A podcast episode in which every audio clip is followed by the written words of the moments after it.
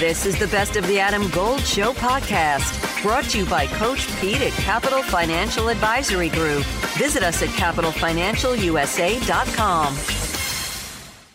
It's the Panthers and the Cowboys coming up at Bank of America Stadium on Sunday. That should be fabulous. Should be, uh, I think, a very friendly environment.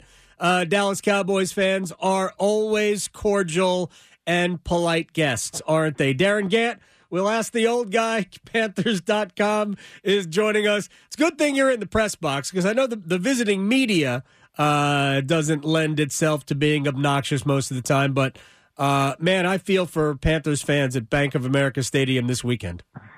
No, I always love visiting with my friends like Clarence Hill from the Fort Worth Star Telegram, yep. a dear, dear old friend who uh, it's always good to get to see him. Yeah, no, it, it's not going to be a uh, it's not going to be a partisan crowd in the direction you normally assume. I mean, the Dallas does. There are a couple of fan bases that do this everywhere in the league, and I, I know a lot of times people, you know, want to bag on fans in Charlotte or things like that. But Dallas does this when they go to Arizona yeah, or sure. Jacksonville or anywhere. And same with the Steelers, uh, the 49ers. Obviously, everybody remembers last year the way that thing went. I mean, it's it it happens sometimes, and when your team's not playing well, fans start reselling tickets yep. because that is a fan's prerogative. And you know, I mean, it, you just kind of expect it. And and I think really with the Cowboys, probably Cowboys Steelers are probably the top two. Yep. Packers uh, in that group also of teams that just you know their people want to come to your city, and and a lot of times especially with like the Packers, if you're going to go to a road game, you want to go someplace that's warm. So places like Jacksonville, places like Charlotte become pop, popular destinations. No question. And by the way, for Steelers, uh, they Steelers fans, they probably live here now. I mean, uh, everybody's moved sure. uh, out of some of those cities. All right, let me get to let's. I think a couple of positive things, at least a positive development, is the hopeful soon return of Jaycee Horn. This has had to be for somebody who we all thought would be that guy at cornerback, the shutdown guy who eliminates mm. half of the field, I mean, he can't stay on the field. Um, so walk me through where he is, when we can expect him, and how he's holding up.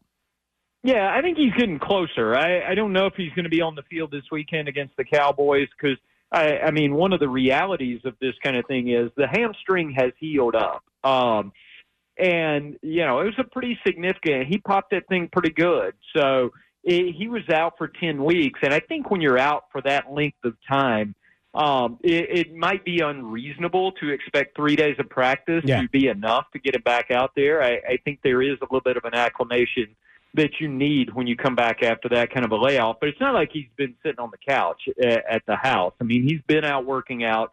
You know, I see him putting in those lonely hours when he's in with the rehab staff in the bubble while everybody else is having fun out on the practice field. And so Jaycee's been through this. He's as frustrated about it as anybody. I mean, we talked to him yesterday and you know, just from talking to his teammates, I mean, they they're just trying to kind of hang back and support and be there for him, you know, the way you yeah, are there for friends who are going through stuff, but he's frustrated. I mean, of course he is because you said he he they were hoping he was that guy. He's that guy.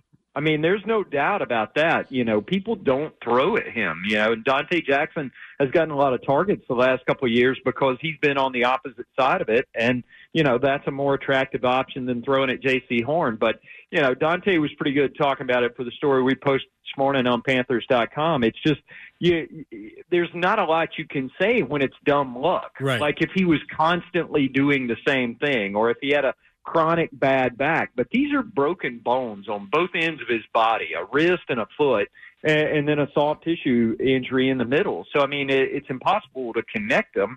And I know it's an unsatisfying answer, but dumb luck is often just the answer.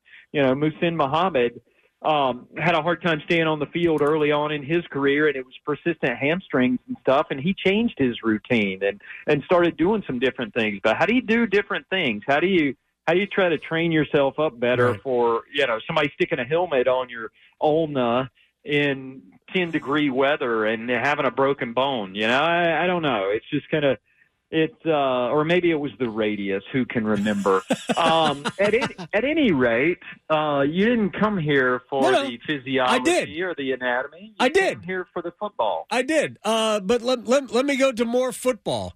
So Frank Reich is going to call plays again. Um, he says it's not about Thomas Brown.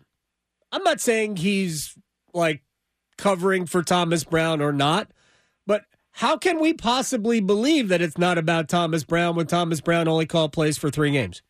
Adam Gold here with my man, Coach Pete D'Arruda, Capital Financial Advisory Group. Are most of your clients hands on or they just give you their money and let it work for them? Eh, about 90% give the money, and then we meet every year and, and go through status reports, Sure. have a financial pit stop, making sure everything's fine. It is like a puzzle, Adam, but for the next 10 of you, we'll solve your own retirement puzzle at no cost or obligation. Call and claim your comprehensive review with Coach Pete and the team, 888-843-0013, or text ADAM to 600-700. Adam Gold is a paid spokesman. Investment advisory services offered by Capital Financial Advisory Group, a North Carolina registered investment advisor. Well, I, I mean, the impression, and if you saw yesterday's press conference, I mean, I, I think the impression I got from Frank, even though he might not have said it in these explicit terms, was kind of, hey, if there's going to be pressure, put it on me. I'm the guy in charge. Um, he, you know, Frank's the head coach. He's the guy. The buck stops at his desk. So I, I think rather than you know allowing Thomas to become uh, you know, any kind of target or anything like that. He just wants to put it on himself. Frank has wanted to. I, I think one of the things he has been sincere in is he wanted to build this staff of a lot of different ideas and voices, and I think it's pretty obvious at this point in the season that it hasn't been a smooth transition. That they haven't uh, seamlessly integrated all those different ideas together. They're still working on this thing, and I just. I, I think when you know the season's gone the way it's gone, obviously there's going to be pressure. Obviously there's going to be a ton of speculation. That didn't start this week. It started weeks ago. You know, I, I think for Frank's part, it was just about, hey, I've done this for a long time. I'm experienced in this, and I'm the guy who's ultimately responsible for it. So let me be the guy ultimately responsible for it.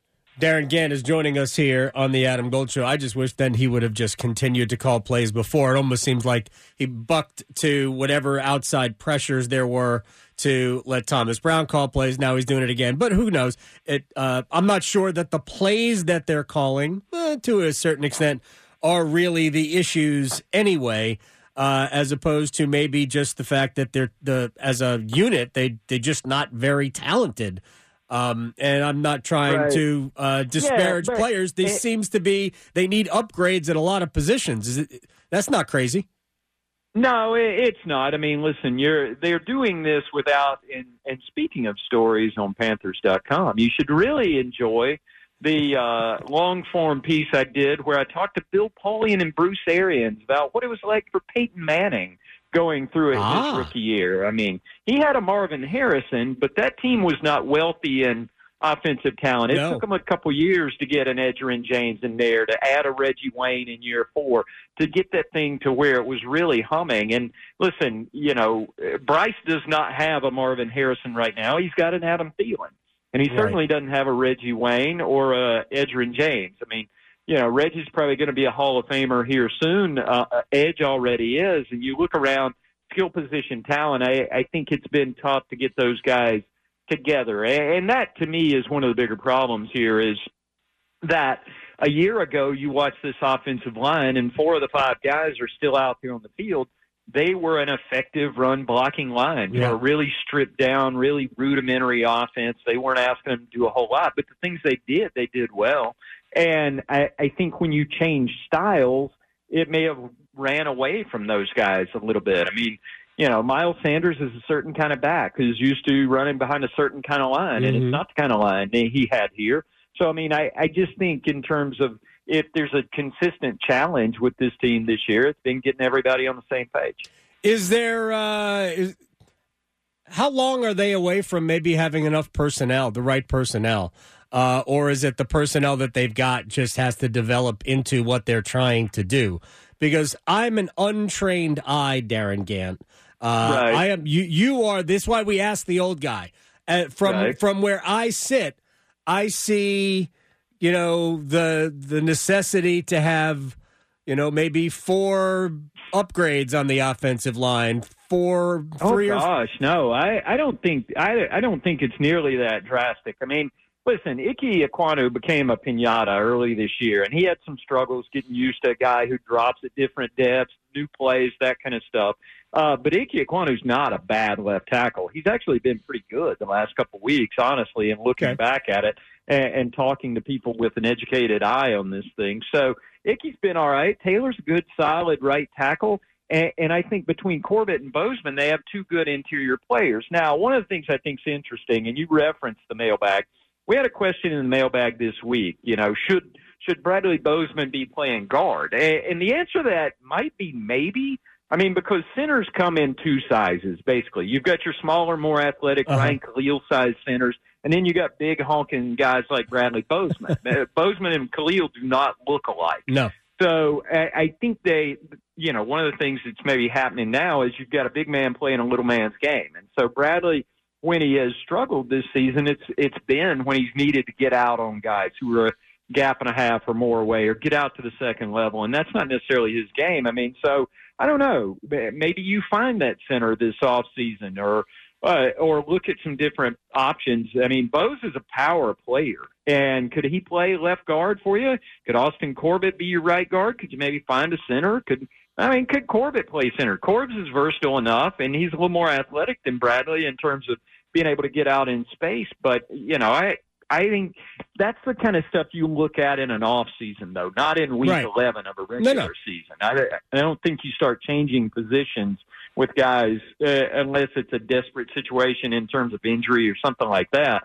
Um, you know, that's the kind of stuff you work on through an off season. And you know, I think Bose is a good player regardless because he is strong and he is big and physical and you know can be a part of things when they're going well. So it's just like I said, they're they're still trying to figure out the formula for a lot of things, and and they weren't quite there going into the season. Darin Gantt, before we let you go, appreciate your time. Panthers.com. You can ask the old guy, read a, read the notebook, read the long form piece about uh, the, back in yesteryear with Peyton Manning and the early struggles there. All of that can be. and be by found. the way, Bruce Arians never disappoints. no. when when you when you call Bruce at any time of day or night, he is he is the guy you want to talk to to get a little clarity on certain things. uh, yes, Claire. Claire he's, and I can still picture him in his Kangol hat, uh, which is uh, which is always good. All right, so I'm wearing mine right now as we speak, No, as far not. as you know. You're wearing Birkenstocks, but you're not wearing a Kangol hat. Uh, let me uh, let me just talk real quick about health of this team. Uh, Hayden Hurst concussion protocol. Brian Burns Yep. uh, coming out. He's been know, full participant. Uh, are they nearing as much as they can full health? getting there, getting there. They're kind of running out of spots. I mean, you get eight designations from return for injured reserve, and they're at four right now, and and closing in on two more. So uh, they got to be judicious in who comes back, and I think that's part of the reason you saw earlier this year, like Xavier Woods, Laviska Shenault. You know, those guys don't go on IR because they were trying to do the math and Right. figure out, all right, if we're run out of spots. But yeah, Burns is coming back. Hey, he's cleared out of the protocol, and he's going to be you know, full go, that kind of stuff. Um, I think, you know, it's worth wondering. I don't know that we're going to see Hayden out here on the field this week. We'll see how he progresses through that thing. That's another one of those things, and that's why coaches sort of laugh when they get asked about it because it's an independent neurologist thing. It's not a Frank Reich thinks thing. So, um, it, it, Hayden, I would probably be a little more doubtful about, but Burns should be out there. Things are trending in the right direction. C.J. Henderson uh, you know, if Jaycee's not out there this week, it's probably next week and he's back on the field. And they're getting some guys well again. You know, Ian Thomas coming back this week to help add to the add to the um, tight end room with with Hurst out, so it helps. I mean, they're getting there, but it's it's been a rough year. I mean, there are years when it, you're fortunate, and there are years when you are unfortunate. And the Carolina Panthers have picked an unfortunate year. I mean, last year was really good. They were able to use that same Mhm. line together for the last 11 games of the season intact, and they played every snap up until the finale when a couple of guys got hurt. But uh, they have not enjoyed that same fortune this year. Darin Gantt, uh, always good fortune when we get to chat with you. I appreciate your time. At, uh, Oh, you make me feel valued. you are, you are, uh, you are my uh, one of my shining lights in a, in a dark season. Uh, I do it. I do it for the people, Adam. Darin Gantt, Panthers.com. All right, Ant, I'll uh, talk to you soon. Thanks. yep. See you later. So the reason I chose William Peace was because of their stellar game design program. It's very rare to find a game design program in the United States at all, yet alone North Carolina.